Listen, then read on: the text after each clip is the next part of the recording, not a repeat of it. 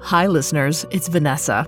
Every week, I take you into the minds and madness of serial killers. But sometimes we need to look beyond our initial suspect because the official story isn't always the truth. That's where I come in. I'm Carter Roy, host of Conspiracy Theories. This is our last episode on Chicago's Tylenol murders, which happened 40 years ago this week. Due to the sensitive nature of today's episode, listener discretion is advised. This episode includes discussions of homicide and dismemberment. We advise extreme caution for children under 13.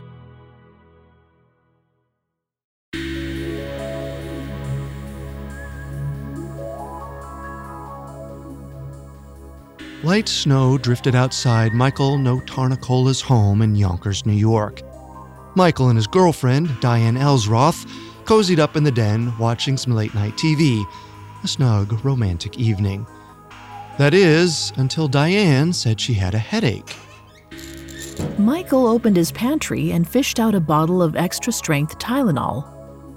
It was February 1986. 4 years had passed since the so-called Mad Poisoner brought the nation to its knees. By that point, Johnson & Johnson had taken extra measures to keep its product tamper-proof.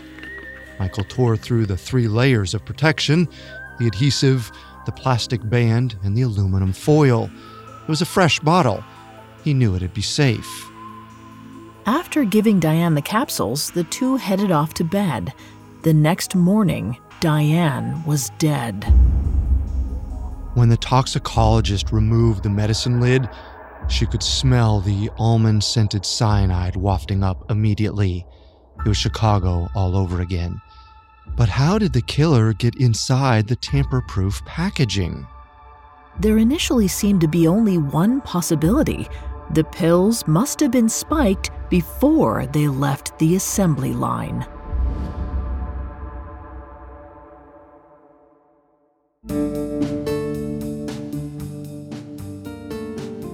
Welcome to the Tylenol Murders. This is a 40th anniversary series presented by Conspiracy Theories and Serial Killers, Spotify originals from Parcast. I'm your host, Carter Roy. And I'm your host, Vanessa Richardson. This is the finale of our deep dive into the Tylenol Murders of 1982. This grim series of homicides sent citizens into a nationwide panic and changed our relationship with over-the-counter medicine forever. You can find episodes of Serial Killers, Conspiracy Theories, and all other Spotify originals from Parcast for free exclusively on Spotify. Last time we investigated the life of James Lewis, who was once a suspect for the killing spree. He was eventually charged with attempted extortion, but not the murders themselves, meaning the Tylenol terrorist could still be out there. This time, we'll explore the conspiracy theories about the historic killing spree. First, we'll determine whether the poisonings were actually the work of Ted Kaczynski, aka the Unabomber. Then we'll hear how the mass murder spawned numerous copycats. The killing spree was so terrifying that it changed Halloween forever. We have all that and more coming up. Stay with us. Ryan Reynolds here from Mint Mobile. With the price of just about everything going up during inflation, we thought we'd bring our prices down. So to help us, we brought in a reverse auctioneer, which is apparently a thing. Mint Mobile Unlimited Premium Wireless. How about to get 30, 30, how to get 30, how to get 20, 20, 20, how to get 20, 20, how to get 15, 15, 15, 15, just $15 a month? Sold! Give it a try at mintmobile.com/switch. $45 up front for 3 months plus taxes and fees. Promo rate for new customers for limited time. Unlimited more than 40 gigabytes per month. Slows full terms at mintmobile.com. The Hargan women seemed to have it all. We were blessed. My mom was amazing. But detectives would soon discover... inside the house, there were the bodies of two women. A story of betrayal you would struggle to believe if it wasn't true. I am just praying to God, this is a sick joke. From 48 Hours, this is Blood is Thicker, The Hargan Family Killings. Listen to Blood is Thicker, The Hargan Family Killings, wherever you get your podcasts. Cool fact, a crocodile can't stick out its tongue. Also, you can get health insurance for a month or just under a year in some states. United Healthcare short-term insurance plans, underwritten by Golden Rule Insurance Company, offer flexible, budget-friendly coverage for you. Learn more at uh1.com.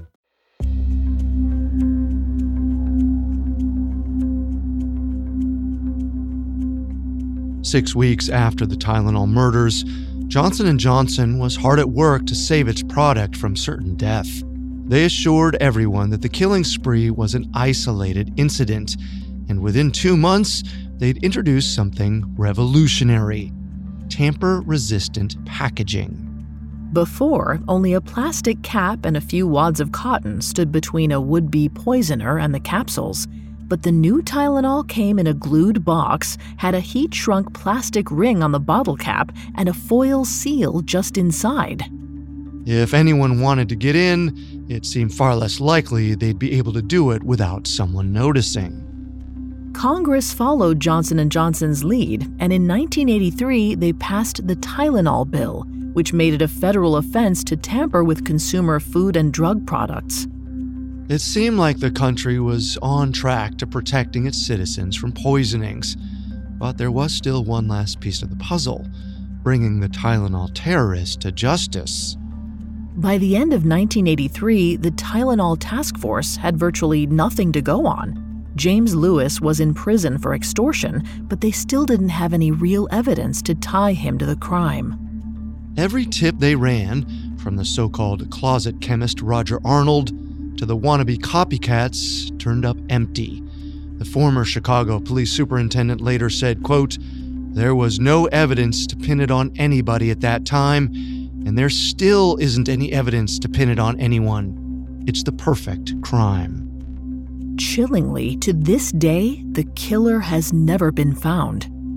But this absence of new information might beg the question: did the police perhaps catch the Tylenol terrorist and not even know it? That brings us to conspiracy theory number one. The man behind the killing spree was the Unabomber, Ted Kaczynski. The Tylenol terrorist conjures images of a shadowy figure who mixed chemicals to create deadly concoctions. He targeted random, unsuspecting victims he never met. It's a chilling description, but it also matches someone else the country is very familiar with, the Unabomber. From 1978 to 1995, Ted Kaczynski mailed and delivered sophisticated explosives to computer stores, schools, and offices.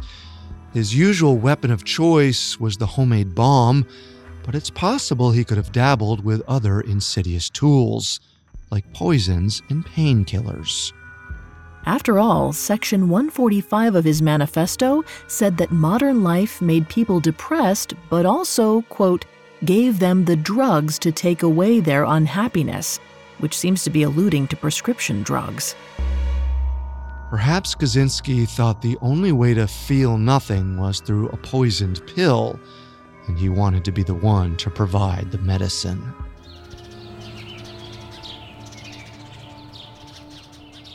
In the early 1970s, Kaczynski toiled away in a tiny 140-square-foot cabin tucked deep in the Montana wilderness.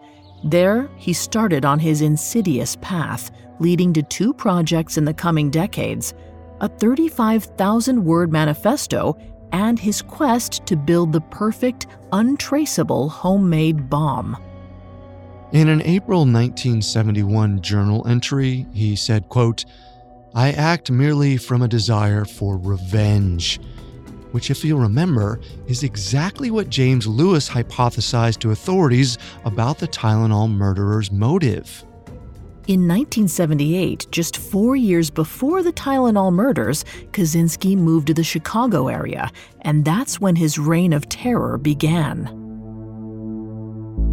In May, a woman found a package, stamped, sitting in the middle of a parking lot, wrapped in a brown paper bag. She called the person listed on the return address, Northwestern University professor Buckley Crist, and had him pick it up. Crist didn't know why his name was on the parcel, and as he started to open the mysterious box, he thought better of it. It's a good thing he did, because when authorities finally opened the package, a homemade bomb tore through the paper wrapping, injuring the security officer. A year later, a graduate student at Northwestern University opened what looked like a present, but it was no gift. Another blast and another victim maimed. Kaczynski's methods only escalated from there. That fall, 78 people boarded a flight in Chicago's O'Hare Airport bound for D.C. Unbeknownst to anyone, a wooden box of flammable chemicals was tucked in the baggage hold beneath their feet. As the flight soared to 34,500 feet, an altimeter in the box tracked the plane's height until the perfect moment. Then a loud thud interrupted the passenger's journey. Pungent smoke streamed into the cabin. Travelers grabbed the oxygen masks above and assumed crash position. Then, nothing. Kaczynski had intended to blow the jet up mid-flight, but his makeshift bomb failed to go off as intended. From June 1980 to July 1982, Kaczynski delivered four more bombs to college campuses and the home of the United Airlines president.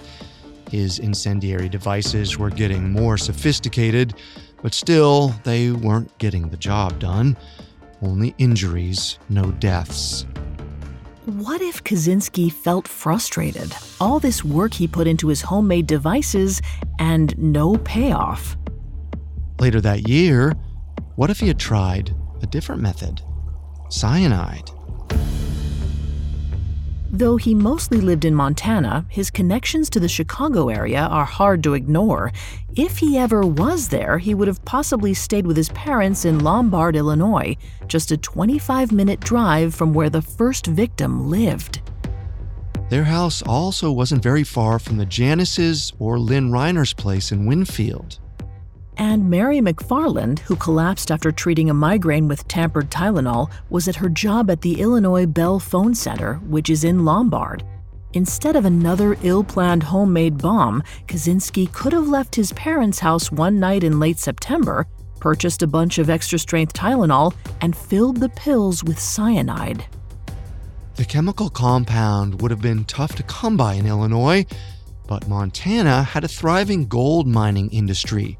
Cyanide was used often, and Kaczynski would have been smart enough to track some down from his cabin. The Unabomber could have taken a tour around the Lombard neighborhood, picking pharmacies and grocery stores at random to place his cyanide pills.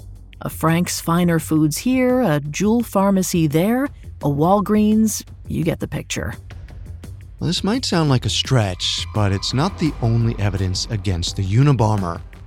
Like many killers, Kaczynski had a signature. He often chose targets whose names had associations to trees. For instance, the president of United Airlines was named Percy Wood, and he lived in Lake Forest. Sometimes Kaczynski even included twigs inside his wooden-made bombs. Which is why some have pointed out that the founder and co-founder of Johnson & Johnson were two brothers, Robert Wood Johnson and James Wood Johnson. The forest vibes also extended to the locations of the Tylenol. The tainted pills were picked up from the Woodfield Shopping Center. 12-year-old Mary Kellerman lived in Elk Grove Village. After planting the toxic time bombs and pills across the suburbs, Kaczynski could have retreated to the safety of his mom and dad's house to watch the world panic, just like he'd always wanted. That all sounds like more than coincidence, and in fact, the FBI seemed to believe so too. In 2009, the FBI's Chicago office announced it would review all existing evidence related to the Tylenol murders case with new methods and technology. And 2 years later, Kaczynski revealed that they were seeking his DNA in relation to the case. A former defense attorney for the Unabomber told CBS News that he wasn't surprised his client was possibly being looked at. Kaczynski definitely had the technical know-how to place cyanide into capsules and redistribute them throughout neighborhood shelves. But since we couldn't find any follow-up on the investigation, we can assume that either there wasn't a match or that Kaczynski didn't agree to submit his DNA. He knew that comparing a partial DNA sample wasn't always accurate, and he may have feared that the FBI might try to pin the crimes on him. Kaczynski even told the FBI to check the evidence taken from his cabin in 1996, and they'll find no cyanide compounds anywhere. Clearly, the FBI didn't find enough evidence to press charges. And if this new method was so successful, it doesn't make sense why Kaczynski would go back to using bombs for the rest of his career. I think this is another case of the FBI and conspiracy theorists grasping at straws.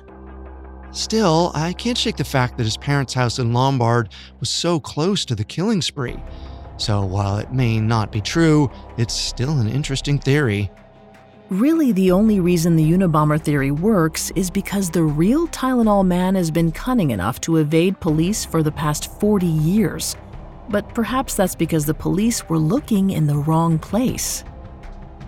They searched for a lone wolf, going from store to store. But they also initially worried that the real poisoner was closer to the action, working within the walls of the supply chain. Coming up, a toxic legacy. The floorboards creak. The walls, they moan. The house seems vacant, but you're not alone. This October, Parcast invites you to celebrate the spookiness of the Halloween season with all new episodes of Haunted Places. From an infamous murder farm in Indiana to the ghostly tombs and palaces of ancient Egypt, visit the world's most haunted destinations and find out what happens when a soul leaves the body, but doesn't leave the grounds. Enjoy new episodes of Haunted Places all month long, free, and only on Spotify.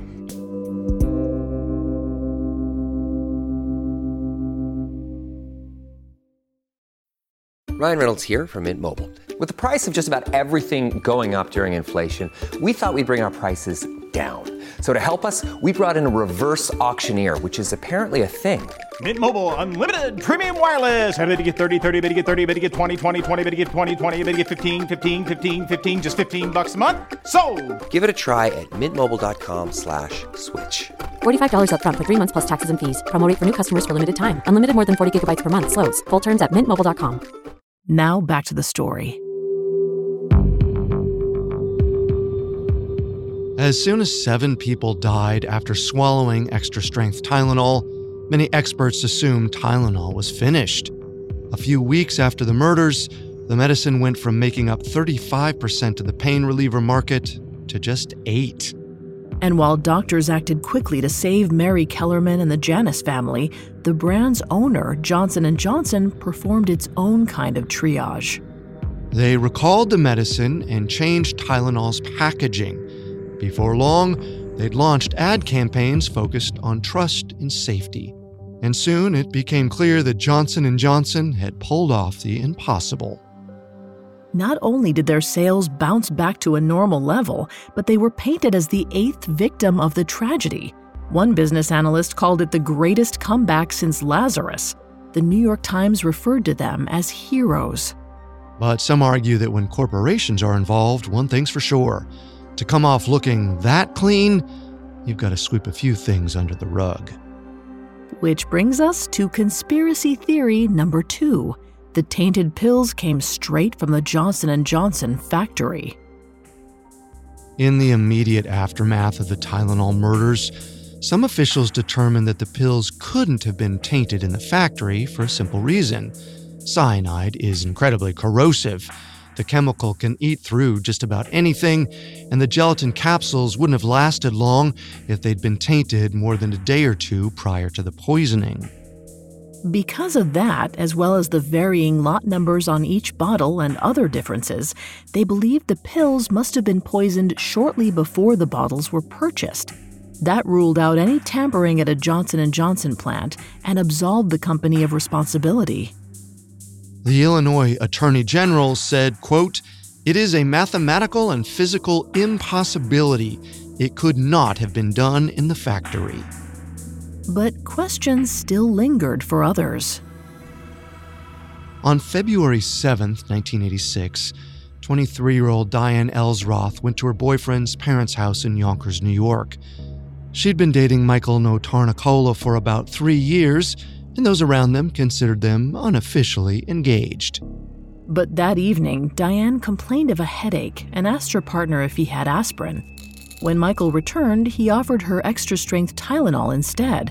She popped the pills and went to sleep. The next day, Diane was dead. When the lab tests revealed the presence of cyanide, many feared the Tylenol man was back. And this time, his methods had become more sophisticated. The family did not report signs of tampering on the package. The medical examiner said, quote, "Whoever did it, it was so precise, so surreptitious, no one could suspect anything." But Johnson & Johnson told the country not to worry. The cops found this was an isolated incident. They believed the pills were poisoned after they were purchased. It was not going to turn into another Chicago. However, not everyone was convinced.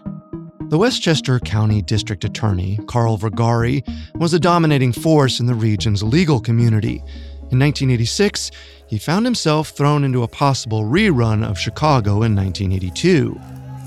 At press conferences, Vergari spoke urgently. As far as he was concerned, the tamperings could have happened during shipping or even at the factory, which meant one thing: more deadly bottles could be out there. Vergari had a reason to believe this, because shortly after the original Tylenol murders, the Cook County Medical Examiner's Office ran their own test. The staff duplicated the cyanide-laced Tylenol and monitored the capsules for signs of corrosion.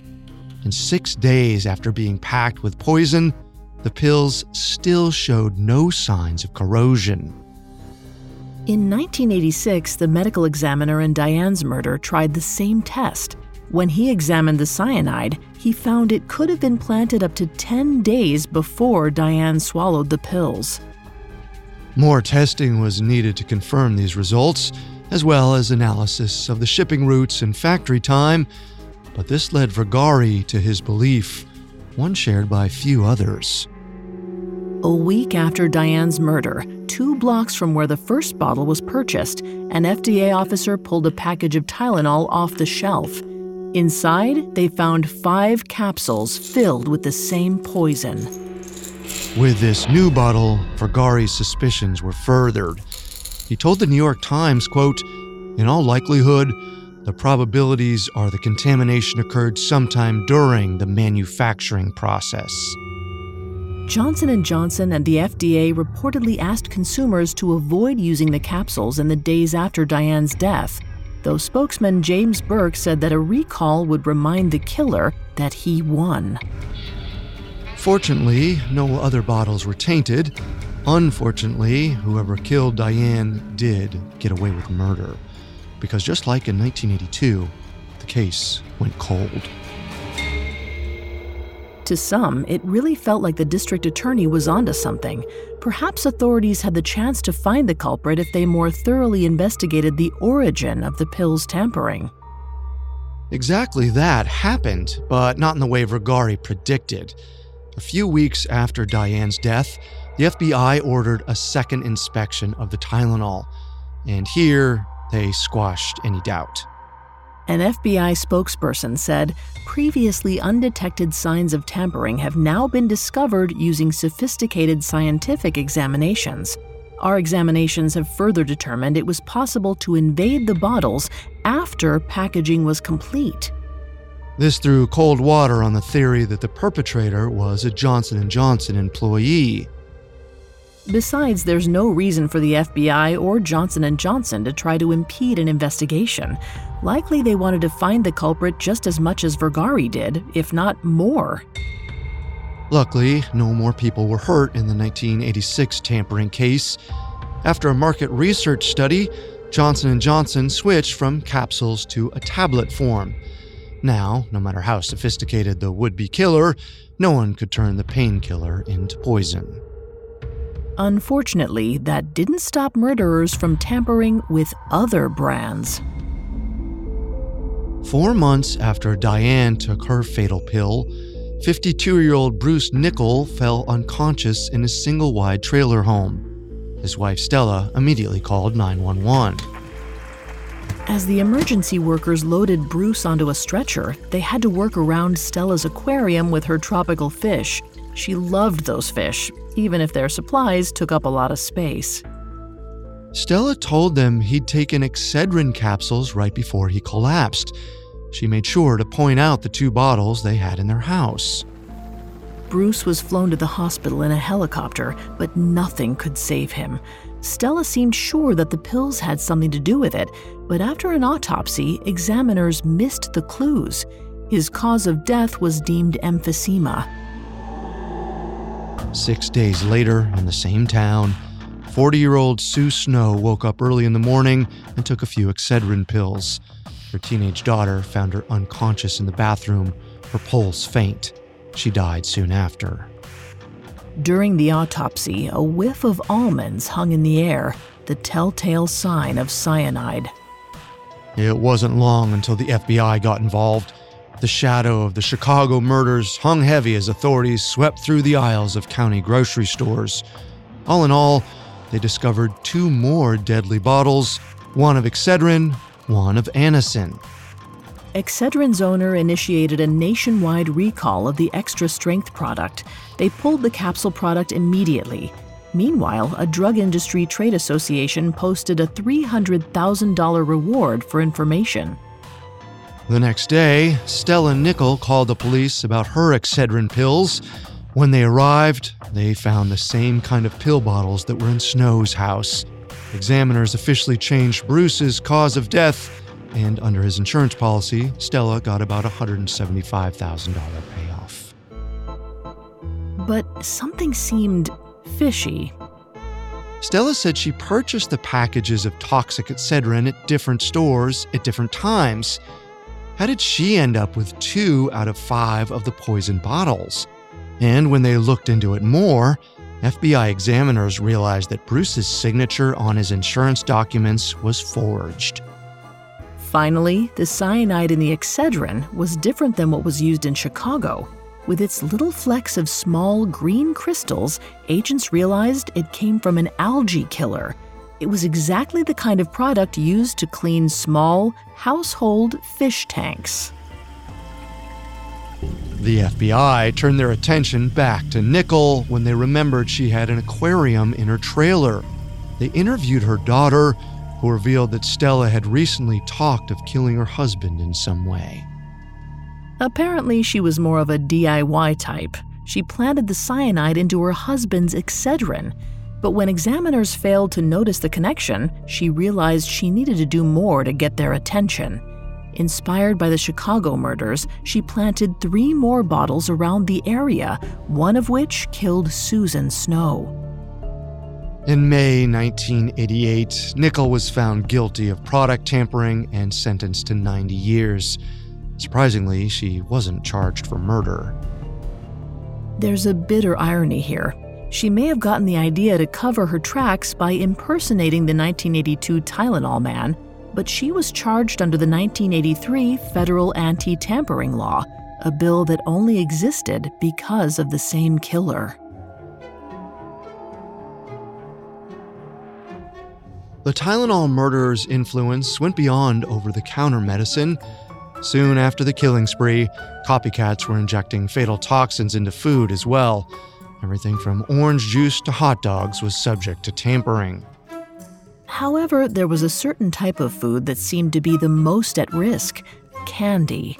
And once per year, kids were allowed to swallow as much as they wanted.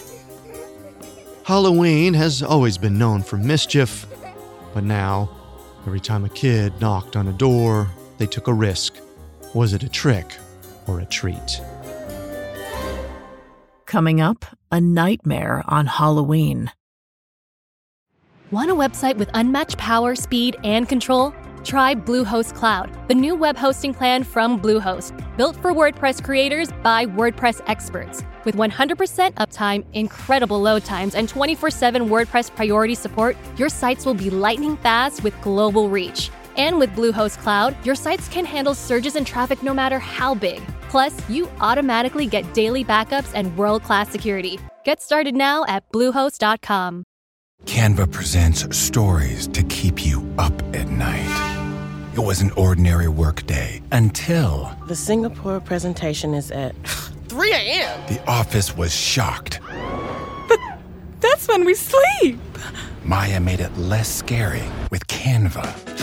I'll just record my presentation so Singapore can watch it anytime. Record and present anytime with Canva presentations at canva.com. Designed for work. And now back to the story. In June 1980, CNN launched its 24/7 news channel. This was the dawn of the 24-hour news cycle. And when the Mad Poisoner destroyed 7 lives in the fall of 1982, the constant coverage became fertile ground to spread panic and fear. In short, America was in for a very spooky Halloween. Which brings us to our final conspiracy theory. The Tylenol murders inspired a legion of sadists to turn Halloween candy into deadly weapons. In the month after the murders, about 270 product tampering incidents occurred, affecting everything from eye drops to nasal spray. After using Sinex, one Wyoming man suffered acid burns. Teenagers were hospitalized after downing acid-filled Pepsi. The FDA deemed 36 incidents across the country to be so-called hardcore true tamperings. And to make matters worse, a major holiday was just around the corner, Halloween. 2 days before the holiday, a 28-year-old Long Island man bit into a candy bar. He felt a sharp pinch in his cheek. When he pulled the candy out of his mouth, he saw a straight pin tucked inside. The next day, police in Somerdale, New Jersey, said that 6 children needed immediate treatment after they chewed some Tootsie Rolls during a school celebration. The sweets were laced with PCP. Connecticut's Deputy Consumer Affairs Commissioner said, quote, "This is getting completely out of control." Parents across the country were terrified. They knew that if nothing changed, their kids would soon wander through the neighborhood collecting booby traps from strangers. Halloween had to be stopped. Abigail Van Buren sounded the alarm in her famous Dear Abby column. On October 31st, she warned, quote, "Somebody's child will become violently ill or die after eating poison candy or an apple containing a razor blade." The mayor of Vineland, New Jersey, wanted to make sure that didn't happen. He canceled Halloween completely, forbidding his town from trick-or-treating. He wasn't alone. Time magazine reported more than 40 communities in the U.S. banned the door-to-door fun or imposed strict curfews. When one father asked his 9-year-old son why he didn't want to go out, the young boy said, quote, "Because they're putting cyanide in the candy." Families huddled in fear of a poisonous Snickers bar. Parents carefully opened every wrapper, and several hospitals offered to X-ray the treats to detect any hidden metal blades in the chocolate. But these methods only offered a false sense of security. A Reese's peanut butter cup might not contain any razor blades, but the X-ray would miss it if it was filled with poison. The scare reached epidemic proportions. That year, costume and candy sales plummeted by more than 20%. Towns pivoted to city-sanctioned fairs and celebrations. While they might not have been as fun as trick-or-treating, they were at least safe. A police captain who investigated the Tylenol murders said, quote, "No one trusted anything. Halloween has forever changed because of this. The case actually changed a national holiday." Or at least that's how it seemed. Communities did close their doors to trick-or-treaters in October 1982. Razor blades were found in various foods, like packages of ballpark Franks, and some fell ill on Halloween. However, according to criminologist Dr. Joel Best, the idea of planting deadly poisons and needles into Halloween candy is just an urban myth. Best researched every fatal case of what he called Halloween sadism from the 1960s to the 80s and found that not one of them were true to the idea of Halloween sadism. In fact, he found only 5 deaths associated with tampered Halloween candy, and each of these reports are flawed. For instance, in 1990, a 7-year-old girl collapsed and died while trick-or-treating in Santa Monica. The police carefully confiscated her candy as if it were a murder weapon. However, the coroner found she died from heart problems, not the sweets. Still, the case helped solidify the theory of the so-called Candyman. However, there is one other case that people point to when they talk about candy poisonings, and it happened 8 years before the Tylenol attacks. It was Halloween 1974. It had been raining, and Ronald O'Brien, a young father, had 5 pixie sticks tucked inside his raincoat. O'Brien handed them to 5 children, including 2 of his own. His 8-year-old son Timothy tore off the paper top and poured the sugar crystals into his mouth, where they slowly melted. However, Timothy said he didn't really like it. It tasted a little bitter. That makes sense, because along with the grains of sugar were grains of cyanide. An hour later, the young boy was dead. In a twist of fate, none of the other children went for the candy. When one boy asked his mom if he could have some, she told him to wait until school the next day. At his son's funeral, O'Brien gave an emotional eulogy, but in the investigation after the boy's death, authorities made an alarming discovery. O'Brien had taken a life insurance policy out on his kids, and the poisoning was a murder plot. O'Brien's story cemented the myth of the lone maniac out to poison trick-or-treaters, because even though he targeted his own son, he was willing to risk 4 other children's lives to do so. And 8 years later, when the Tylenol terrorist laced painkillers with the same poison, the urban legend felt like it had become real. There's a good reason for the hysteria, though: the news media. With the daily news cycle, TV reporters are incentivized to stir panic after panic to hold viewers' attention and keep ratings high.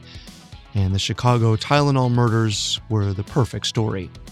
But this constant alarm created a lot of worry. One psychologist coined the term headline stress disorder due to the fact that the news causes hopelessness and stress. In an Israeli study, those who increased their watching of TV newscasts were 1.6 times more likely to develop symptoms of anxiety. In the face of such worry, it's no wonder that so many parents chose to keep their children at home on Halloween. It gave them a feeling of control, when in reality they had none. For some, the Tylenol murders were the end of America's innocence. In 2012, Paula Prince's friend Joan Ahern opened up about how it changed her view of the world. She said, quote, "I lost my trust in humanity. I was afraid to give my kids milk because there were no safety caps on milk. I kept thinking to myself, if they can open up a pill bottle and put cyanide in there, what's to stop them from poisoning all our food?" Drug companies, the FDA, and the Consumer Product Safety Commission have done everything they can to keep customers safe. They've made new laws to punish poisoners and introduced tamper-proof packaging. However, a spokesperson for a trade association made an ominous point. He said, "You can't make anything tamper-proof. You can't even make a vault tamper-proof. Burglars prove it all the time." And since the Tylenol terrorist was never caught, you never know when they might decide to strike again.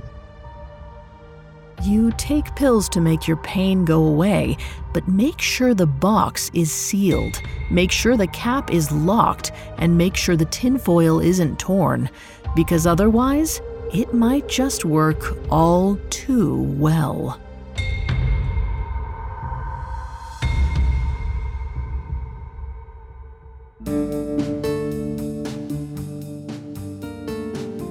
Thanks for tuning in to our special on the Tylenol murders. You can find all episodes of Conspiracy Theories, Serial Killers, and all other Spotify originals from Parcast for free on Spotify. We'll be back next time with our regular episodes of Conspiracy Theories and Serial Killers. Until then, remember, the truth isn't always the best story. And the official story isn't always the truth. Conspiracy Theories and Serial Killers are Spotify originals from Parcast. Executive producers include Max and Ron Cutler. Sound design by Michael Motion, with production assistance by Ron Shapiro, Nick Johnson, Trent Williamson, and Carly Madden. This episode was written by Ben Caro, edited by Amber Von Shassen and Kate Gallagher, fact-checked by Kevin Johnson, researched by Bradley Klein, and produced by Bruce Kotovich. This episode stars Vanessa Richardson and Carter Roy.